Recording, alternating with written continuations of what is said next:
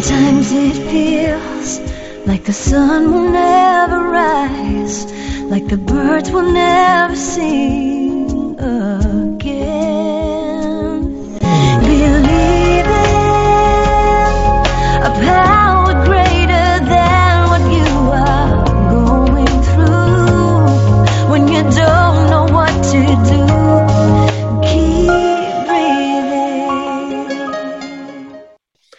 That's right. When you don't know what to do, just keep breathing. From the City of Angels in Los Angeles, welcome to all my listeners out there in Radio Land. I'm Dave, the caregiver's caregiver at caregiverdave.com. Also coming to you live on demand 24 7 on numerous syndicated radio and podcast networks. Actually, on 26 global audio and video platforms, including iHeartRadio, iTunes, YouTube, Spreaker, SoundCloud, Vimeo. Oh, I'm going to na- name them all because it takes too long. In fact, we're voted number one podcast for caregivers of the top 50 on Player FM, number two on FeedSpot, number two on caringvillage.com. We have an especially exciting show planned for you today. Carlen Maddux is an experienced journalist. He wrote for the nationally recognized St. Petersburg Times, now the Tampa Bay Times. Before founding in 1884, 1884, no, he's not that old, 1984, editing and publishing for 26 years, a business magazine for the Tampa Bay, Florida region. He's also written A Path Revealed How Hope, Love, and Joy Found Us Deep in a Maze called Alzheimer's. Ouch. Today, Carlen is a sought after author, speaker, and blogger, sharing the hard won experience arising from his family's experience. But before we get started, I want to thank last week's guest, Rosie Menkes. She's a life coach, motivational speaker, author of Find Your Joy and Run With It, heartwarming memoir about overcoming her second battle with cancer and transitioning her mother into an assisted living facility. And just a reminder, you can listen or watch that interview and all our interviews on our membership website, caregiverdave.com, or any of the other 26 global networks that I mentioned earlier iHeart, Radio, iTunes, YouTube, etc. All right, enough of that. Carlen, welcome to the Caregiver Dave show. We're so excited to have you on. Thank you very much, Dave. It's good to be here. Finally. And I always uh, like to ask my guests just who is Carlen Maddux and why was he placed on this earth? Well, I was placed on this earth. Well, for a lot of reasons, I think, but um, most recently, um, uh, not most recently, just back in 1997, my wife and I had been married for 25 years. Uh, she was 50 years old, and I was uh, 52, and she was diagnosed with early onset Alzheimer's At 50 Uh, years old? Oh my God. at age 50.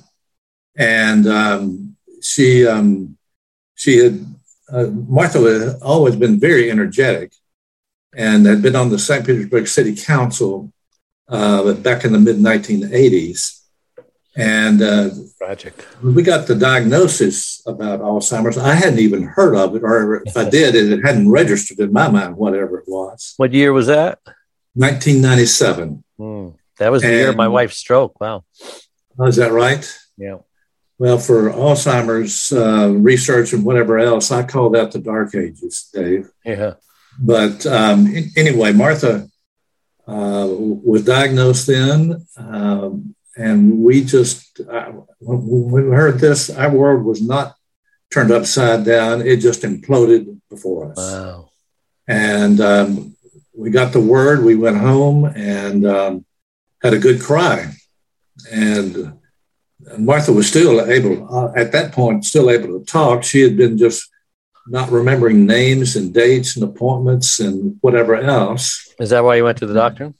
Um, yes, that uh, and before the year before that, Martha had run was running for a an open seat in the Florida State Legislature, and um, she was uh, uh, talking to the most um, important group in that campaign called the Tiger Bay Club, and along with three other candidates. And I'd seen Martha in these situations, and she'd handled them always just greatly, great. And um, I um, had um, she when she was there, she had to ask for every question to be repeated Mm. and had to, and her answers were askew by 10 degrees. We got home and I asked her what was going on, and she thought everything was just fine. And so we just had to, uh, we tried to get her to a doctor then, but it took us a full year to get her in to see a doctor. And um, so, yeah, that's that's why I wrote my book. That's what the story coming out of my book, and as well as just we went through this for 17 years, Dave, uh, and you've been at it longer than I had at this point. Martha died in 2014, Wow. and um, so. Uh, but there was uh, anybody who's aware of Alzheimer's just knows the volatility that's involved with the person who has it has the disease as well as the family and the caregivers who are taking care of her You consider yourself an Alzheimer's expert? no because uh, i consider myself more expert in terms of our experience but I, i've learned enough to know that other people have different kinds of experiences with this Right. and so um, when you meet a couple that is going through what you went through, what are basically the things that you tell them to encourage them or prepare them? Uh, what's a typical conversation? Well, one, I um, listen to them a lot hmm uh, without giving a lot of advice um, and just sort of take a, a reading on where they are. I just had a, a friend at church recently approached me, and I did not know his wife had Alzheimer's, Mm. and uh, shared my book with him, which he found to be um, pretty significant for him. Is your book good for the caregiver or for the uh, patient? Um, more for the caregiver. Okay. um, and um, and it's it's not a caregiver's guidebook. Uh, it, it's we'll get into that. We can get into that. But in terms of your question, when I was talking with him, it just I, I let him talk, this friend, and just asking him some questions. And I said, "Well, what are you doing to take care of yourself? Mm. What what are you what are you doing uh, as far as relating to the issues that that you've uh, that come up what kind of issues are coming up with your wife and you and um, and he is he he's in, in his early 80s and this is pretty and, Wow. and it's just come on recently so it's a different different t- age frame Right. but um, uh, he it, it, it's also very uh, distressing to him and it's distressing to anybody no matter what the age is really Sure. When do you decide if if you're capable of handling? I mean, at, at that age, my gosh, uh, and when you should uh, decide to put your your loved one in a facility where they're more capable and are equipped twenty four seven to handle that. Well, he's he's having uh, somebody come in uh, and be with his wife uh, during the day, uh, three or four days a week, Hmm. or three or four hours a day. I think that gives him a break. He's he's still playing tennis, and okay, uh, well, that's a good good sign. that, that's a good sign. And um, and still very much has his wits about him. Um, How old is he? Is he in his eighties? he? He's he's early Wow. eighties. Yes. God bless him. And um, so he's choosing to go ahead and keep her at home for the time being, but he's in a facility that can he can she can be moved into a memory care unit. They're both there. I'm sorry. They're both in the facility. Yeah, they're in assisted Oh, living. it's assisted living. Yeah, and that, now those are great um, alternatives to you know going into a facility, especially if they have uh, a wing that is equipped Right. to handle things when they get worse. I just tell Right. people, don't wait, don't wait till the last minute. It's hard enough, you know, Right. think out in advance. I mean, to healthy people should be going into uh, independent and then assisted living. Or if they just want to skip the move because moves are stressful, just go straight to assisted living. I mean, and in my, our case, Martha was at home for 10, dec- 10 decades, 10 years, a decade before we moved her into uh, a nearby nursing home yeah. and a memory care unit there. So she was there for six years and, and 11 years at home. But I had to have I, I, was still working, and I had to have um, somebody come in and take care of Martha during the day, and then I would be with her at night. Sure. And and on the weekends. Okay. Well, this shows for caregivers and how how caregivers can survive and not just survive but thrive. So you said that you learned a lesson in first grade that helped you uh, become a better caregiver. What was that? Well, it's an old cliche, Dave, but it's it's stop, look, and listen. not and and it's not trying to tell my wife what to do and how to do it. I just need to stop and try to listen to her as to what she was trying to tell me and what she was wanting and what she was needing. And uh, and and just to, just to observe as much as I can without drawing, without trying to impose what I think is normal on our situation anymore. Yeah, she can still speak, right? Yes. Well, uh, when but she was she diagnosed, can't find the words. No, when, when she was diagnosed, she could still speak. Uh-huh. She was still speaking. It was it was probably two to three years in that uh, uh, three to four years in that she began to lose the ability to speak. Was it slow or did it happen quickly? It was, it was, it was, it was a gradual kind of kind of thing. I mean, when when her, when she was diagnosed, Dave, she was lost her confidence. She was a very confident woman, hmm. and she lost her confidence just immediately, wow. and just became very um, into herself and whatever else. And a couple of years into this, our sister-in-law uh, encouraged Martha to get into a watercolor painting class. Mm-hmm. Martha had never done that. She'd been playing tennis, she'd been into politics, she'd like to talk smack with her friends and uh, whatever else. But she got into this watercolor painting class and it drew Martha out like I was never expecting to see again. Wow. And her confidence just flourished. And um, and she, she that continued for about three years at this point. I mean, mm. the picture that I have behind me, I'm going to move to the side a little bit. I That's call this her, her self portrait. She did this while she, oh, wow. after she had. Um, that is a beautiful uh, Picasso you got there. Uh, it's just an amazing. Her, her, art teacher told me, Carly, I Very don't know colorful. what this coloration is coming from. and uh, and nobody did, but it, she just really enjoyed it. Really brought her out, made her very social with the folks who were in the class and the like.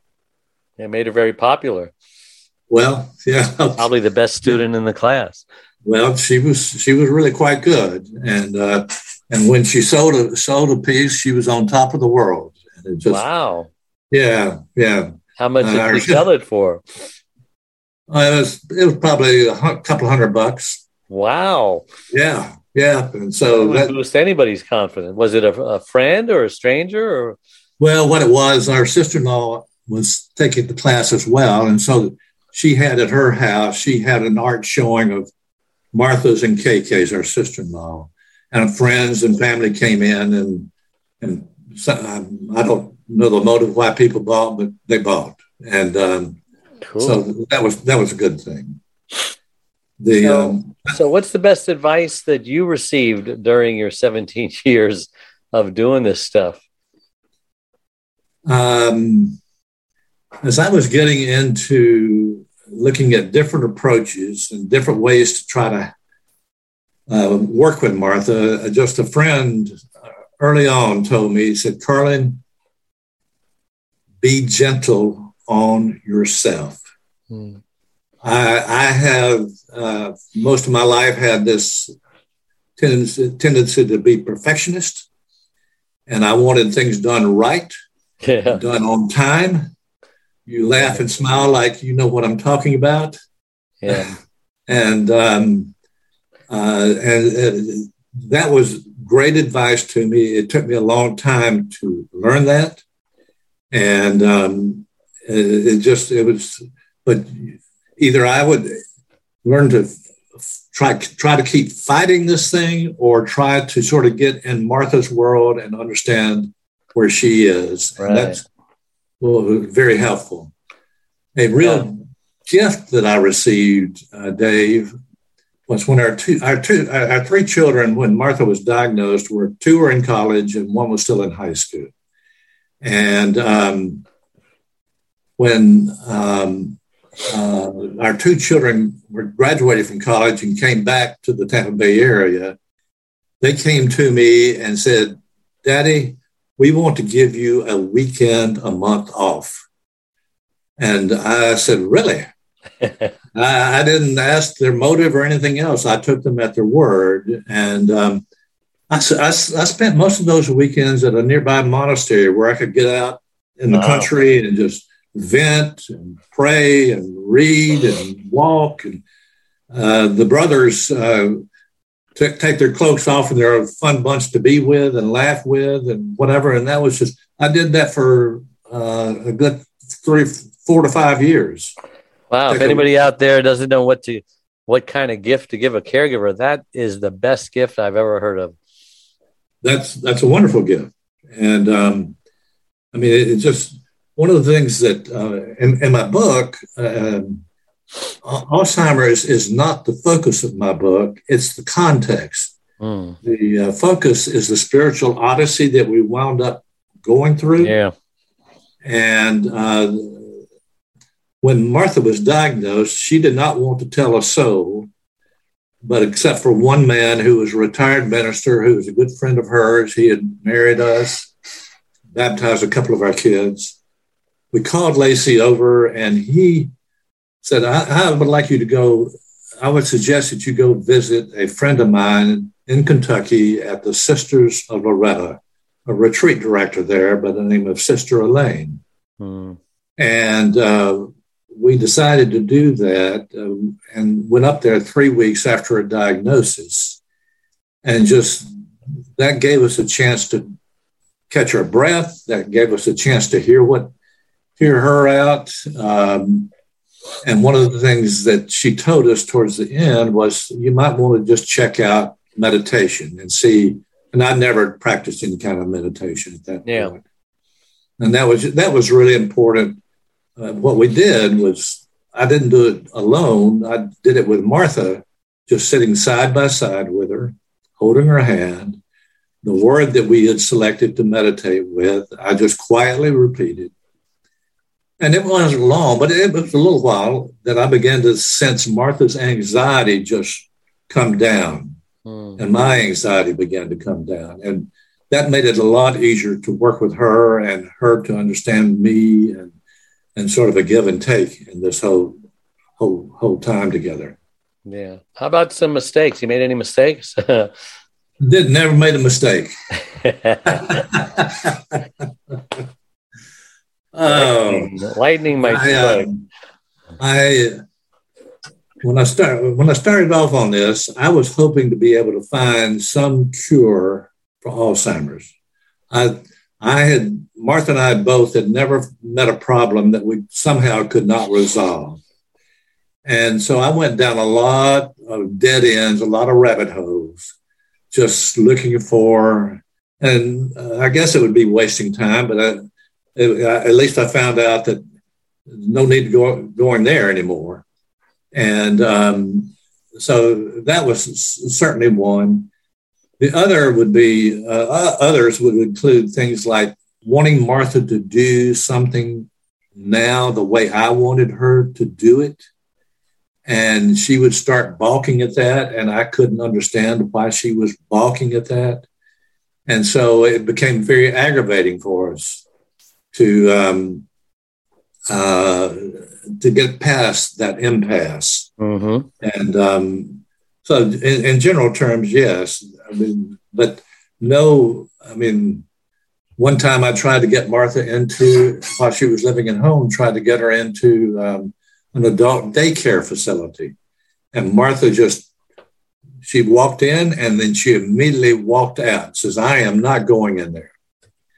And um, just so there there's a string of things that just had to learn as we went, and that and uh, uh, that everybody's got to learn what works and what does not work in their own situation. Wow, that is uh, that is something. Um, yeah. Why why do you think she was shy about talking to uh, friends and family in the beginning? Because that's a very common thing. Um, my wife had a stroke, and uh, almost all the people who lost their speech they became introverts and really uh, didn't you know want to come out. But my wife, on the other hand, she was like that in the beginning, but then she just decided if I'm still here, God must have a reason for me, and she is the most outgoing, gregarious person who can't speak but can communicate non-verbally and she'll walk right. up to strangers when we're out about and touch their face and and I said she's saying that you're very beautiful. I mean, she she's not shy anymore. What do you yeah. think um, is the difference between the two people? Because sometimes introverts can become out extroverts and vice versa. Well, Martha was um, all the time I knew Martha up until this time. Martha was an extrovert, much more so than I. Uh, but uh, I, I, attribute it to the stigma that's associated with mental disabilities. Uh, that a lot, a lot of people uh, get uh, have one form of dementia or another, and they just and there's there's still very much a stigma. Probably less so than there was 25 years ago, but um, the, that was the first thing. I don't know. That that was the first thing in her mind, and I I, I tried to encourage her to, to, to connect with people, and, and, a lot of people knew something was going on, Dave. Mm-hmm. Uh, but um, it just, uh, I mean, for example, uh, to get a, uh, a person to come in and be with Martha to care for her during the day, the first person or two I tried, Martha just balked at them, did not like them. Then our sister-in-law KK came in with a, a, young woman and told Martha, and Martha was very close with KK, and told Martha, Martha, this is my good friend Trisha. And, Mar- and, and so let's do some things together. And so the three of them did something together that day. And then KK came back the next week with Trisha and let's, let's go play and have fun. After that, Tricia was Martha's friend as well. And, and that, that transition just really helped in terms of uh, having somebody there with Martha because I just could not afford to, to leave her there alone yeah. at, at, that stage in, in, in, this case, in this situation. But uh, the, the, short answer is I think it's a stigma that's attached in a lot of people's minds to uh, a mental disability like this. Yeah. What What were the worst moments? Uh, you told me there were like four really, really bad moments. Uh, well, the diagnosis itself, um, the um, the time that I had to take Martha's car keys away from her. Oh yeah, that's a tough one. that, that was. Um, was she willing? No, she was not willing. She thought she had the ability to drive. She did. Uh, what made it? What made you think she didn't? Uh, when I was with her, and she ran through two stoplights and oh two stop signs, but there were no cars coming the other way. And I said, "Whoa!" And, and that said, didn't make sense to her. That that's why, or she did, did not make sense. And um, did she deny so, doing it? She what's that? Remember? Did she couldn't remember doing it? Didn't even, doing she, it? She said, "She said what stoplight? What stop sign?" Hmm. And um, yeah, those are. It was just like I tore I tore Martha's heart out.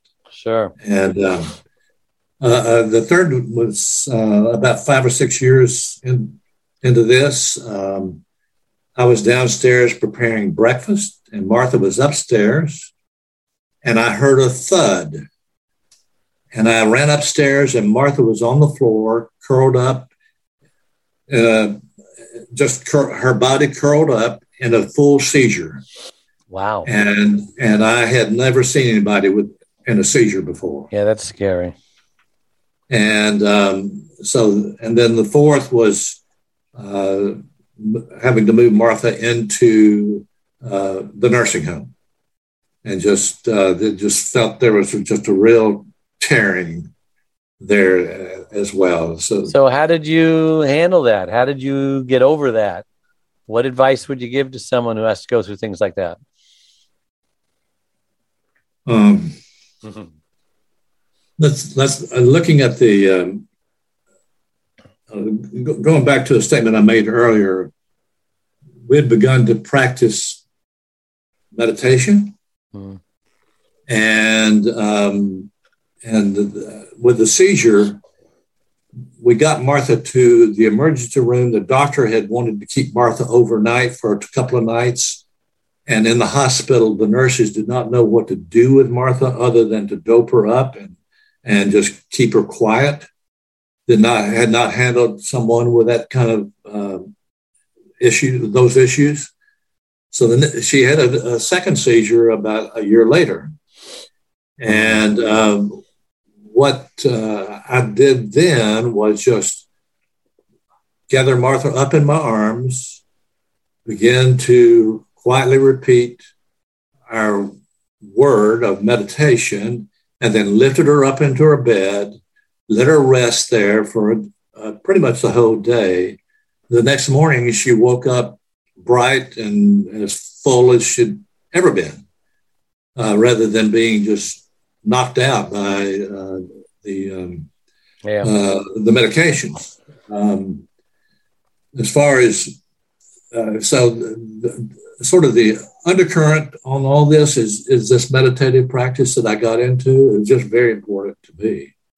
Some people uh, don't get into it, but uh, it, it, was very important to me. And I, I would go into the nursing home and could find Martha curled up just full of anxiety, either in her bed or in the chair. She was not mm. walking at that point and not taking care of herself. Yeah.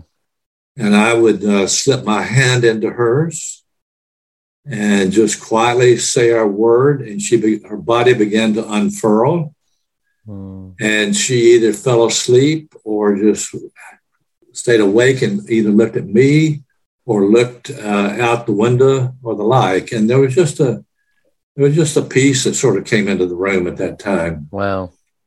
What's the importance of support groups? Uh, did you use them and did they help?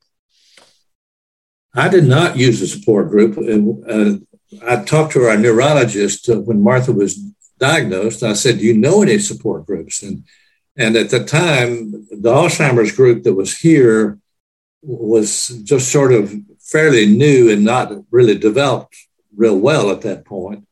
And uh, so I asked the neurologist, and he said, Yes, I know a support group, but I would encourage you not to go there because most of the most of the spouses or the people in that support group, their loved ones are very advanced. And I think it would depress you more than it would help you. And so I took him at his word and I didn't go there. Oh, advanced so dementia? I, What's that? With dementia, yes. Yeah, no, I, I get that. Um, we were in the hospital when my wife just had a stroke, and someone came in and said, Hi, my name is Caroline, and I'm asking people if they want to come to the stroke support group. And it freaked me out. I says, Oh my God, is that what my wife's going to be, be talking like? You know? Mm-hmm. And um, uh, now See, my wife can't talk at all. I'd give anything to have her even talk like that. But yeah. at the time, that was too much information, you know? So, yeah, yeah. I get it. Yeah. Yeah. I get it. So, um, we only have uh, a minute or so left. Um, is there anything that you would like to say in that minute that uh, we didn't talk about yet? We talk about your book. one, just reiterate that it is a cliche, and you know it's a cliche coming out of your experience. It is very important, though, to learn to take care of yourself while right. you're taking care of your loved one. And however you figure out to do that, you need to do it. Just the last thing, just share with you that um, uh, my book, A Path Revealed, can be found on Amazon. And my name is spelled C A R L E N M A D D U X. And um, I also have a blog under www.carlenmaddux.com that I've been sharing other people's stories as well as mine uh, since 2015. Hmm. Uh, I've had to take a take a, a, recess here for this last year. I've had some personal health issues I've been dealing with, hmm. but I've got a full um, full archive of, of, posts on there that might be beneficial to folks uh, if they would like to check that out. Good. Well, thank you again for coming on the show. It was a great uh, interview. Uh, and just a reminder that all our live shows become recorded podcasts and video casts on all our platforms that I mentioned earlier, you know, like YouTube, Blog Talk Radio, Podbean, and many more. Don't forget to check out my membership website, caregiverdave.com. It's a free membership support community, lots of tools, resources, and free gifts on please click the like button below on whatever platform you're watching or listening to. By following us, it improves Google's search engine algorithms, and that's always a good thing, help other caregivers. So, again, all my listeners out there all over the world, thank you so much for tuning in each and every week and making us number one caregiver podcast on the internet. We post two interviews each and every week, very, very early Wednesday mornings. Look for us on your favorite platform, including Facebook or on caregiverdave.com. So until next week, same time, same channel. God bless you. Bye bye.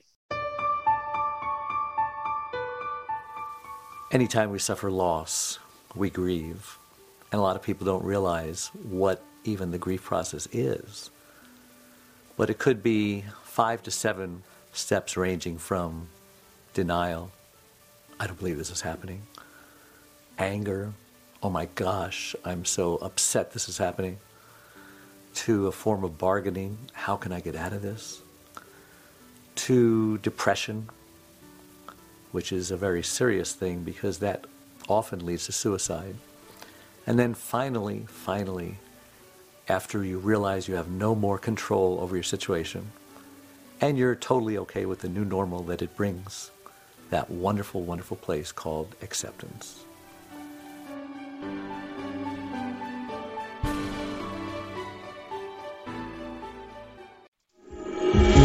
Sometimes it feels like the sun will never rise, like the birds will never sing. Uh,